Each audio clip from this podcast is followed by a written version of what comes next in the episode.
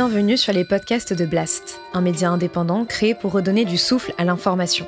Blast vous propose un autre regard sur l'actualité, à travers des reportages, des décryptages, des enquêtes et des entretiens que nous avons décidé de convertir ici en podcast.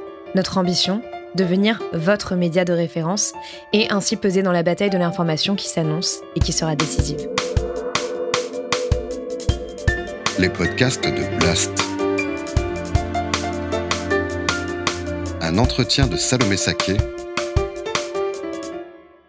À quoi sert l'humour politique ? Quel est le rôle des humoristes pendant une campagne, que ce soit la présidentielle ou les législatives ? Faut-il être de gauche pour faire de l'humour politique ? Pour répondre à ces questions, nous avons décidé à Blast d'inviter des humoristes qui parlent de politique. Et cette nouvelle série d'émissions semble vous plaire au vu des commentaires qu'on a reçus sous les dernières vidéos. Alors on continue.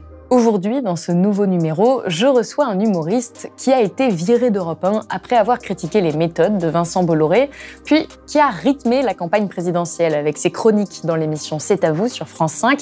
Il s'est même moqué face à lui, en direct, du président de la République en personne. Aujourd'hui, j'ai le plaisir d'accueillir Bertrand Chameroy. Bertrand Chameroy, bonjour. Bonjour Salomé. Alors moi, je vous ai découvert dans une chronique sur Europe un en juin deux mille vingt et un. Et à ce moment-là, Vincent Bolloré vient de racheter la radio. Il est en train de tout restructurer et il commence à licencier des journalistes. Et vous, vous faites une chronique un petit peu critique de cette restructuration.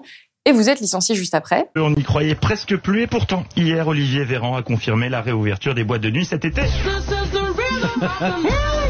Cette boîte a connu ses hauts, ses bas, mais qu'importe le contexte, ceux qui se trouvent sur le dance floor se sont toujours donnés à fond, transpirant, dansant, chantant. Puis un jour, ils ont appris que cette boîte allait peut-être changer. Et le changement, ça fait toujours peur. Surtout dans un lieu comme celui-ci, mythique, avec ses valeurs, son esprit. Et si rien n'était plus comme avant ? Et si la boîte déménageait près de la R N vingt-deux ? Mais le D J a passé des morceaux rassurants. Non, vous inquiétez pas, ce sera pareil. Alors ils ont continué à danser, avec le même entrain, la même envie. Et les semaines passant, le doute a grandi. La carte des cocktails a commencé à changer. Il semblait plus amer. La playlist aussi commençait à évoluer. Ça ressemblait à ce qui était arrivé dans la boîte d'en face. Mais ils ont continué à danser, avec le même entrain, la même envie. Puis un soir, ils ont découvert que la guest list comportait de nouveaux noms. Et que ceux qui chantaient trop fort sur la piste se sont fait sortir par le vigile. Alors j'ai cherché un peu des interviews de vous où vous reviendriez un petit peu sur cet épisode. Il y en a une dans Libération où vous dites que vous avez dû vous-même demander euh, le rendez-vous pour vous faire euh, licencier et que vous avez appris à ce moment-là donc que vous n'étiez pas reconduit pour euh, la saison suivante alors que c'était prévu à l'époque. Est-ce que vous vous êtes dit avant de faire cette chronique que ça pouvait mal tourner ? Très honnêtement, je me disais qu'elle allait pas plaire.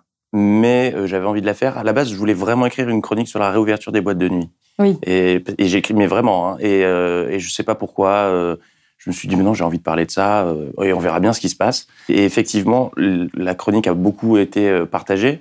Euh, il y a beaucoup de commentaires qui disaient, mais il est fou. Euh, bah, c'est fini. Merci, bonsoir. Sauf Elle n'est que... pas non plus agressive, non, offensive. Non, mais c'était, bah, c'était du sous-entendu. Mais parce que moi, j'aime pas être euh, frontal et, et je, je considère qu'on peut faire passer euh, parfois plus de messages avec des métaphores ou euh, ou un sous-texte. Enfin, euh, je préfère euh, m'exprimer comme ça. Et, euh, et dans la journée, personne n'est venu me dire quoi que ce soit euh, ou que la chronique dérangeait. Ou elle était, elle est toujours en ligne d'ailleurs sur euh, sur les réseaux d'Europe un. Euh, et c'est euh, oui, c'est moi. En fin de, voyant la, la saison, la fin de saison arriver, j'ai dit bah, qu'est-ce qui se passe l'année prochaine ? Est-ce que la matinale continue ? Dans quelles conditions ? Avec moi, pas avec moi ? Et on a eu des discussions sur le la tournure que prenait la ligne éditoriale, et on n'était pas d'accord. Donc euh, donc ça s'est ça s'est terminé comme ça. D'accord. Donc c'était la direction d'Europe un ? Ouais. Bah on a discuté. On est, on avait des désaccords sur euh, sur la couleur que prenait la matinale, et je pense que j'aurais pas été trop à ma place dans dans ce qui est devenu Europe un. Euh, cette année. Donc, vous ne regrettez pas d'avoir fait cette chronique ? Pas du tout. Ah non, non, pas du tout. Et alors, juste après cet événement, vous avez intégré l'émission C'est à vous sur France cinq, dans laquelle vous tenez une chronique, l'A B C de Bertrand Chameroy. Et c'est précisément moi pour cette chronique que j'ai eu envie de vous inviter aujourd'hui, euh, parce que chaque jour, vous livrez une forme de pastille, je ne sais pas si on peut dire ça, euh, sur l'actualité politique et médiatique. Vous commentez, vous reprenez une multitude d'extraits d'émissions de télévision, vous en faites des montages. Mon dictionnaire fictif et je cherche la définition du mot exclusif. Exclusif qui appartient à un seul, à l'exclusion des autres, par privilège spécial. Si l'on se fie à cette définition, B F M T V a réalisé un gros coup hier soir. L'intégralité de cette interview exclusive de Patrick Balkany avec Apolline de Malherbe. En exclusivité sur B F M et nulle part ailleurs.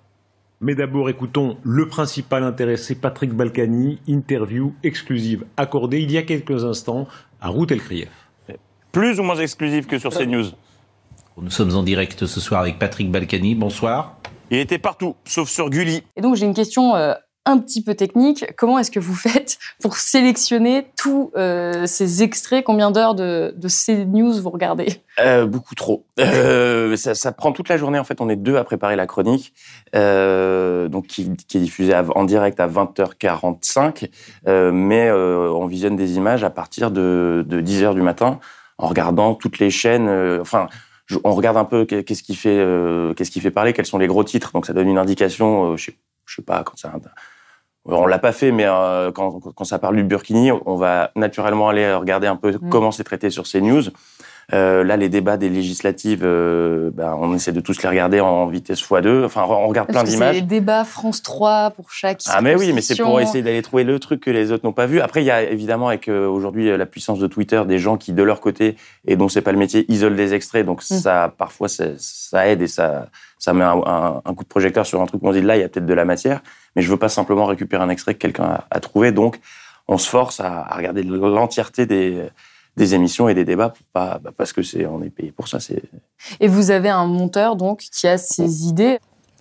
Précédemment, dans le Conseil de Paris, vous pourrez bien sûr vous joindre à l'ensemble des maires qui viendront à l'hôtel de ville ce soir. Merci autour du. C'est aussi bien sûr emblématique. Et lors face oh. à ce désengagement, oh, à son manque de soutien, quant à. Comment se sont passées les retrouvailles entre chouchoute et reloute? Réponse tout de suite dans le nouvel épisode du Conseil de Paris qui démarre maintenant. C'est une parodie de, des anges de la télé. Oui, parce que comme ils se comportent comme, ouais, comme des gamins, on s'est dit on va habiller ça comme une émission de télé-réalité. Et, euh, et donc ça, c'est lui qui a l'idée? Non, ça c'est moi qui ai l'idée. Okay. Euh, et j'explique un peu ce que, vers où je veux aller graphiquement. Et là, heureusement, parce que ça je suis incapable de le faire, c'est le monteur qui, qui met toutes mes idées euh, tordues en images. Et donc, euh, pendant la campagne présidentielle, ces chroniques qui sont quand même très politiques, elles ont explosé sur les réseaux sociaux, notamment sur YouTube, où il y a plusieurs chroniques qui, qui cumulent plus d'un million de vues. Et, euh, comment dire, de mon point de vue, vous n'avez pas traité tous les candidats et les candidates de manière égale à ce moment-là. Il y en a une, notamment, qui a vraiment pris pour son grade, c'est Valérie Pécresse. Euh, vous avez fait de l'extrait d'un de ses meetings, le grand meeting raté dont oui. tout le monde a, a beaucoup parlé, un jingle qui est revenu pendant toute la présidentielle. Ils étaient tous là pour l'applaudir. La seule, l'unique, de retour sur scène après des années d'absence à un carton à Vegas, Valérie Dion ou Céline Pécresse. I'm alive. Et attention, on change de pause. Celui-là, je le remets difficilement. Alors, nous, ici, ça nous a fait beaucoup rire, mais euh, est-ce que vous n'avez pas eu l'impression de vous acharner sur, euh, sur cette candidate ? euh, À un moment, oui. Euh, mais le souci, je ne sais pas, j'ai dû en parler euh, quatre jours... Euh, Enfin, le jingle n'était pas, était pas censé devenir un jingle. Moi, oui. j'avais prévu de parler du meeting, comme tout le monde l'a fait, du, du Zénith le lendemain. La chronique, pour je ne sais quelle raison, euh, sans doute qu'elle était bien faite, mais a explosé sur, euh, sur YouTube. Et, euh, et le petit son pas de, de, de meeting, je ne sais pas pourquoi on a mis Céline Dion dessus, mais parce que ça me faisait penser à ça. Et ça faisait tellement marrer les gens que je me suis dit, bon, bah maintenant, dès qu'on parlera d'elle, elle aura son petit jingle. Et au bout de trois jours consécutifs à parler d'elle, je me suis dit, ça fait un peu acharnement. Et je le disais, je m'en amusais oui. moi-même à l'antenne en disant, ce soir, j'en parle pas, on va dire que je m'acharne.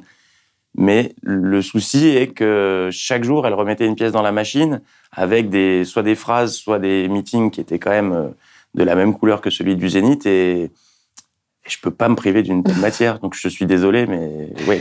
Mais vous croyez que ça a joué, par exemple, dans le fait qu'il lui manquait un dixième de pourcent pour... Euh... pour arriver à avoir ces, ces cinq bah, on, on, on me l'a dit, je, franchement... Je alors, l'ai lu dans les commentaires. On me l'a dit en blague, dans les commentaires aussi, mais plein de gens me disaient très sérieusement, mais tu sais que peut-être le, le, le pourcentage qui lui manquait pour atteindre les cinq, c'est à cause de toi. Je ne pense pas avoir ce pouvoir. En tout cas, vous vous êtes moqué, il est vrai, à un moment ou à un autre, de chaque candidat ou de chaque candidate, euh, mais il y a une chronique qui, je trouve, a rendu un candidat particulièrement sympathique, c'est celle avec Emmanuel Macron. Alors, en plein entre-deux tours, il a été reçu sur votre plateau. C'est mon photographe ah, bah, officiel qui, qui me shoot dans des poses très naturelles pendant que je bosse.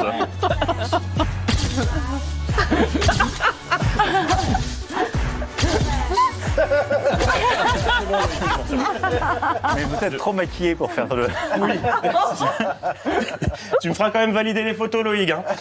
Parfois, Loïg. Je, je vois passer certaines que, que je rêvais voir avant. Et je pense que vous aussi. Hein. Oui. Hein, parce que je, je savais qu'à l'approche du second tour, vous faisiez du pied aux insoumis, aux L R, aux, jeu, aux écolos, aux jeunes écolos. Mais hier, j'ai découvert que vous faisiez aussi... Vous tentiez de séduire les fans de B H L et de Demis Roussos. Je crois, je crois.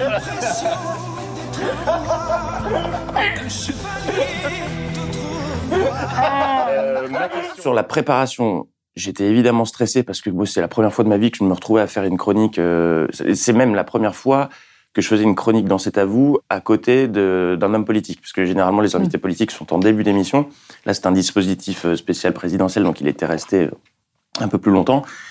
Je m'étais dit, il ne faut pas être non plus... Euh, c'est notre invité, je ne vais pas arriver, et c'est pas mon rôle, je ne suis pas, je suis pas journaliste, et je suis d'ailleurs, je ne me considère pas non plus comme humoriste, c'est un truc un peu ah hybride. Bon mais, non, je suis un petit rigolo, mais je... Comment on vous présente ben, je si sais on doit pas, mettre un, un je sais synthé. Pas, euh, euh, saltimbanque, non, j'en sais rien, je ne sais pas. Mais euh, je... Donc, j'allais pas arriver avec des dossiers, on va se refaire le quinquennat avec euh, les gilets jaunes, ce qui a marché, ce qui n'a pas marché, puisque ça, c'était pas... Il y a d'autres personnes dans l'émission dont c'est le boulot. Moi, l'idée, c'était... de l'attaquer, de le taquiner sur, oui, sur, ce, sur le sur côté, sa com, sur sa com, euh, sur euh, donc que ce soit sa web-série où il se mettait en scène pendant la campagne le candidat, euh, les photos sur euh, sur Instagram, la manière qu'il a parfois de parler euh, quand il fait son petit regard et qu'il parle en disant j'ai compris les Français, j'ai changé. Je trouvais que c'était intéressant d'aller sur ce, sur cette voie-là. Je savais pas comment il allait réagir. La chronique était pas non plus, euh, je, je l'ai pas démolie. Non, mais moqueur. C'était moqueur, mais les retours, les principaux retours, quels que soient les bords politiques, euh, les gens disaient qu'il fallait y aller quand même. Parce qu'il était vraiment, euh, il était là. Et je... On voit d'ailleurs, vous vous êtes moqué de vous-même, il me semble, oui. Dans une chronique oh, suivante. Il faut qu'on... Lundi, dans cet avis, nous recevions son adversaire. C'est, bah, c'est ce qu'on entend. Euh, Emmanuel Macron, et contrairement à ce que j'ai pu entendre ici ou là, non, je n'étais ni stressé, ni anxieux de faire ma chronique à côté de lui, comme en ont témoigné mes mains. Ouais. Ah oui. La nuit, mais moi aussi, les, les jours fériés, je, je ah, travaille en haut. Je n'avais pas le monopole de, de... Je n'étais pas du tout stressé. Au moment où j'entre sur le plateau, je me rends compte de ce que je vais faire.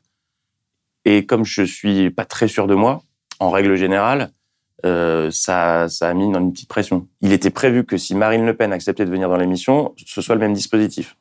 D'accord. Donc voilà, et j'avais accepté les règles. Oui, c'est donc, important de le donc, préciser. Donc euh, voilà, je, j'aurais fait une chronique aussi à côté de Marine Le Pen. Pour des raisons de, d'équité. D'équité, oui, oui.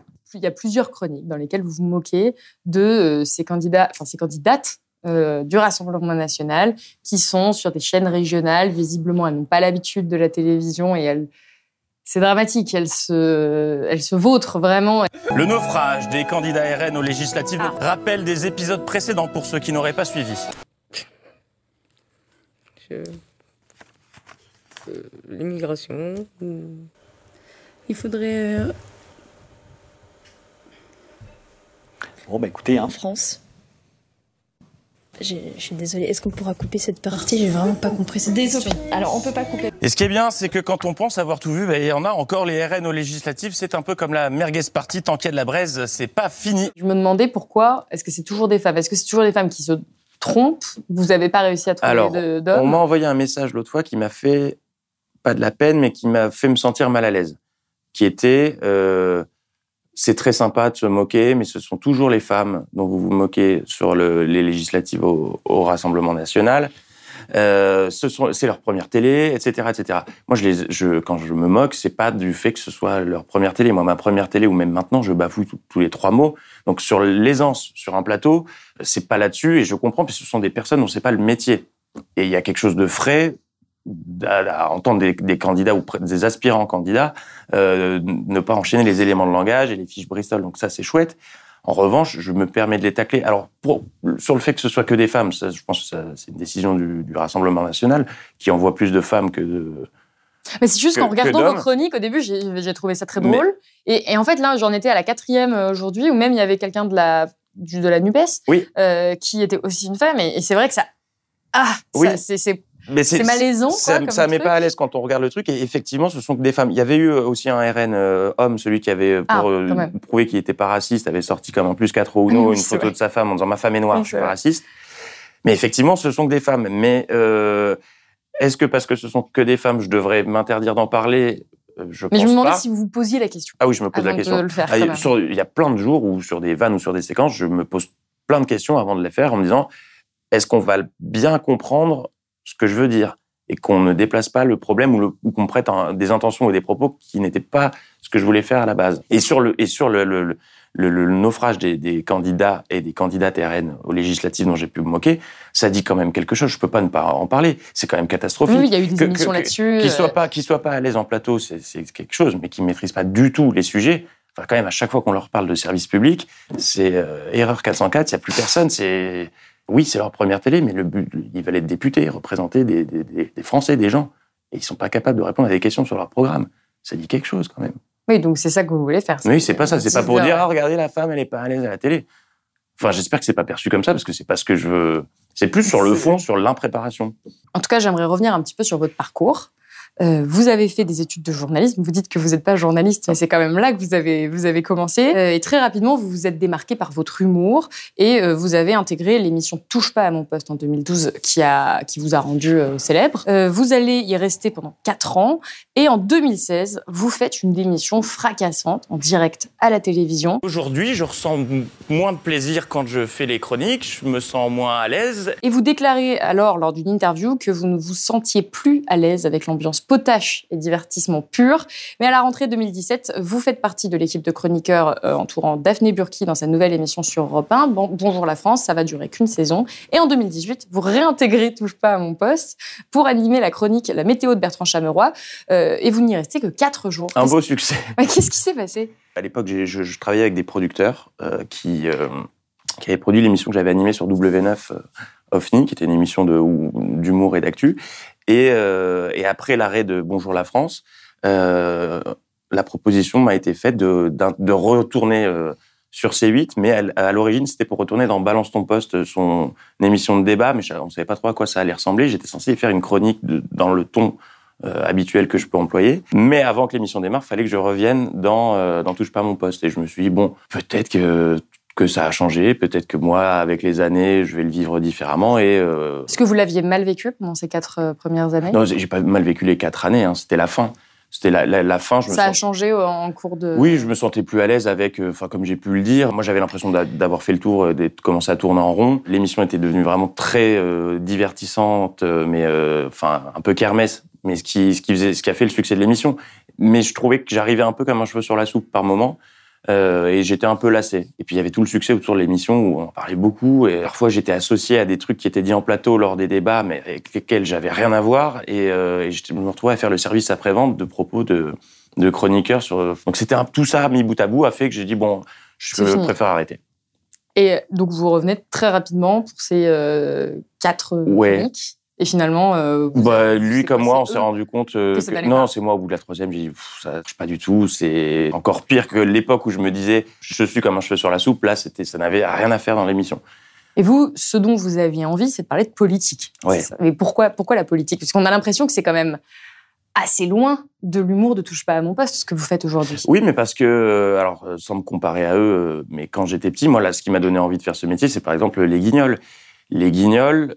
C'était huit minutes sur l'actu du jour et sur la politique. Et moi, ça a été ma porte d'entrée sur la politique. Et je, je comprenais ce qui se passait en France, même si c'était caricaturé. Ils il disaient toujours quelque chose, les Guignols, mais il y avait toujours le contexte avant. Donc, je, j'étais persuadé, et je le reste encore aujourd'hui, qu'on peut intéresser des gens qui s'intéressent pas forcément à la politique ou à l'actu euh, par un moyen détourné, avec l'humour. Et, et sur mes chroniques, par exemple, je reçois des messages de, d'ados qui, qui me disent ah oui. qu'ils regardent pas du tout euh, les J T. Mais que, alors j'espère que je ne suis pas leur seule source d'information, oui. mais que ça leur donne envie de, parfois de, d'aller creuser un peu plus loin. Alors depuis tout à l'heure, on parle de politique, mais vous êtes également très critique euh, du système médiatique, euh, notamment des chaînes d'information en continu. Euh, vous mettez vraiment en lumière parfois l'absurdité euh, totale de leur fonctionnement. Oui, car hier soir encore, c'était le Grand Prix des journalistes à moto qui ont tous déci- décidé de suivre la première voiture qu'ils ont croisée, pensant qu'il s'agissait du convoi d'Emmanuel Macron. Manque de bol, c'était Jean Castex dans la bagnole. Nous avions décidé de ne pas suivre ce petit cortège pensant que c'était euh, un leurre. Écoutez, pour tout vous dire, on ne sait absolument pas qui est dans cette voiture. On sait qu'on suit une voiture. Euh, les vitres sont fumées, je ne sais pas qui est dedans. Je ne peux pas vous confirmer qu'il y a le président réélu ou pas. Nous ne le savons pas, je sais qu'on la suit. Euh, il y a une quinzaine de motos, de motards de presse, de télévision à la poursuite d'un cortège officiel dans lequel, nous avons quelques raisons de le croire, se trouve ou se trouverait Emmanuel Macron. Anne-Claire, est-ce que c'est un leurre? Il mmh, y a de fortes chances. Ben oui, parce qu'eux doutaient un peu, alors que B F M, a, ils ont plongé dedans, complet, à fond. Il est en train de rentrer dans la cour de Matignon où euh, il va donc visiblement commencer par aller euh, saluer Jean Castex. C'est donc euh, tout à fait une surprise, c'est un imprévu. Euh, Emmanuel Macron qui se rend donc euh, à Matignon, c'est rarissime hein, d'ailleurs. Derrière cette porte, ce porche de Matignon, qu'Emmanuel Macron s'est donc arrêté à Anthony Levaux. Le cortège du président de la République est entré à l'hôtel Matignon. Surprise, c'était pas prévu. Et c'était pas lui surtout. Vous êtes quand même très moqueur là-dessus. Je me demandais, est-ce que vos collègues journalistes ne vous en veulent pas trop? Est-ce que vous avez déjà reçu des messages de journalistes euh, euh, Non.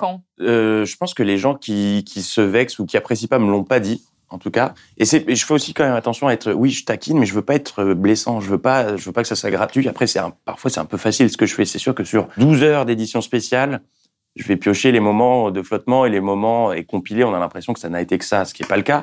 Mais les messages que je peux avoir de, de, de confrères de chaîne info sont toujours, ils sont amusés. Ils sont D'accord. amusés par ce que je fais parce que bah, ils ont conscience que ce que je pointe, c'est un peu, c'est, je tords pas la réalité, c'est le cas. Non, mais il y a des moments quand même hallucinants. Moi, je savais même pas qu'on suivait en, en moto.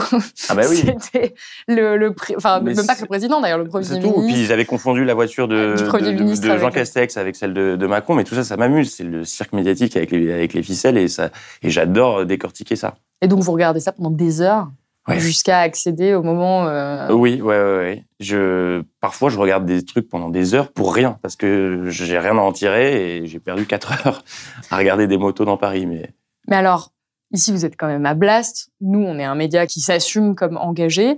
Euh, vous, vous faites quand même une critique. En tout cas, moi, je... c'est comme ça que je le, je le sens, euh, du système médiatique, du système politique.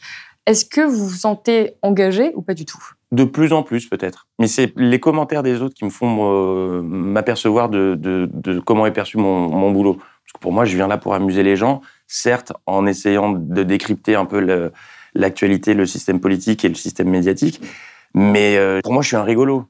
Mais quand on me dit quand même, quand t'as fait ça, ouais, ça dit quelque chose. Là, il y a une sous la, la vanne, il y a quand même une analyse. Euh, c'est les commentaires des autres qui me font me rendre compte que que oui, peut-être il y a un engagement qui est plus plus important que je ne le pense. Et vous avez jamais révélé votre couleur politique, par exemple, non. Euh, dans, et dans je, des interviews Non, non, non, non. Et euh, non, la seule fois que j'en ai parlé, c'était à Libé qui me demandait pour qui j'allais voter, ou pour qui j'avais voté. Non, j'ai simplement dit que j'avais euh, pas pour les extrêmes, jamais voté pour les extrêmes, euh, qu'il a pu m'arriver parce que entre mon premier vote et aujourd'hui, de changer de, de bord politique, de bord politique, enfin pas de oui.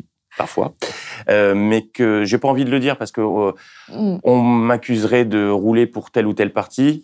Euh, et ce qui est amusant avec les chroniques, c'est que les commentaires, enfin, quand je parle de Macron, on me dit que je suis euh, un soldat de Mélenchon. Quand je parle de l'extrême droite, on me dit que je suis envoyé par Zemmour. Et puis, enfin, euh, chaque jour, on me colle une étiquette euh, en fonction de, des sujets que je traite. Garder secret euh, votre euh, votre couleur politique, c'est une façon de garantir votre liberté.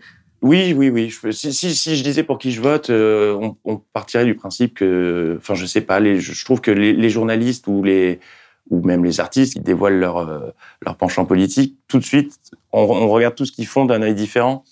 Et, euh, et moi, ça m'amuse plutôt qu'on me colle plusieurs étiquettes et qu'on sache finalement pas trop. Euh... Et sur le choix de vos sujets, est-ce que parfois il y a des, des choses qui vous révoltent? Parce qu'on vous voit toujours très détendu, vous êtes rigolo, vous le dites vous-même, mais est-ce que parfois euh, vous êtes quand même un petit peu euh, ah oui. euh, en colère? Il y a des choses qui vous, qui vous, qui vous révoltent? Bah, il y a des choses qui me, qui me consternent. Mes coups de gueule et mes révoltes, je, j'essaie de les garder pour moi. Je, je le faisais peut-être plus à la radio dans la matinale de Mathieu Béliard où il y avait des papiers parfois certains jours qui n'étaient pas euh, spécialement marrants, mais plus plus engagé ou euh, sérieux, entre guillemets.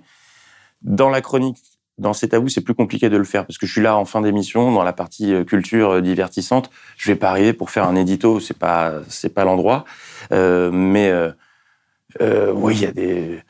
Pff, enfin, je ne sais pas, le, le, le traitement parfois sur, euh, sur certaines chaînes info qui, qui, qui montent en épingle un, un sujet... Euh, qui est inexistant, mais qui le font grossir, grossir, grossir, Et le plus consternant dans tout, dans tout ça, parce que les chaînes info, elles font leur beurre, elles font ce qu'elles veulent. Mais quand il y a un sujet qui, qui n'existait pas, qui est parti de trois tweets, qui devient un débat, puis une polémique, oui, et que oh, la finalité de ce truc, c'est qu'on finit par en parler aux questions au gouvernement et que les politiques réagissent à ce truc qui n'existait pas il y a trois jours, je pense que ceux qui sont plus à blâmer dans cette histoire, ce sont les politiques qui récupèrent cette polémique née sur des plateaux. C'est ce qui est en train de se passer, là, il me semble, avec euh, cette histoire de couple qui ne peut pas acheter sa maison, enfin qui a acheté oui. sa maison, et euh, je l'ai vu passer hier matin, à l'heure où on tourne cette vidéo, hier matin sur Twitter, le soir, il y avait Gérald Darmanin qui intervenait. Oui. Donc c'est allé extrêmement vite à partir d'une vidéo Twitter. Y a, ça, ça va tellement vite. Et puis c'est la course au sensationnalisme, aux, à trucs qui vont faire peur. Et pourquoi, au final, le lendemain, on est passé à autre chose ? Parce qu'il y a, y a eu un autre fait divers ou une, oui. une, un autre truc. Et je... Je pense que ça serait pas plus mal qu'on, parfois, on prenne, on prenne un peu de recul et qu'on fonce pas les deux pieds dedans. Dans... Parfois, on propose des sujets où il y a des sujets que j'aimerais aborder dans la chronique. Je me dis, mais je maîtrise pas assez le sujet. On sait pas comment ça va se terminer. Il y a pas assez d'éléments.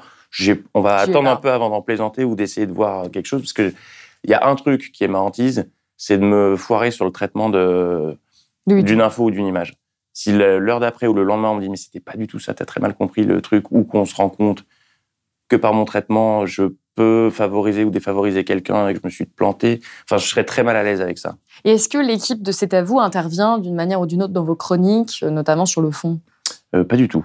Euh... Ils ne savent pas ce que vous allez faire quand non, vous non, débarquez non. en plateau ? Tous les, les chroniqueurs et, et Anne-Elisabeth Lemoine découvrent tout le contenu en direct, euh, déjà parce qu'ils me font confiance et parce qu'ils veulent... Euh, Garder la spontanéité oui, et, le, ouais, et, un rire, euh, et un rire naturel.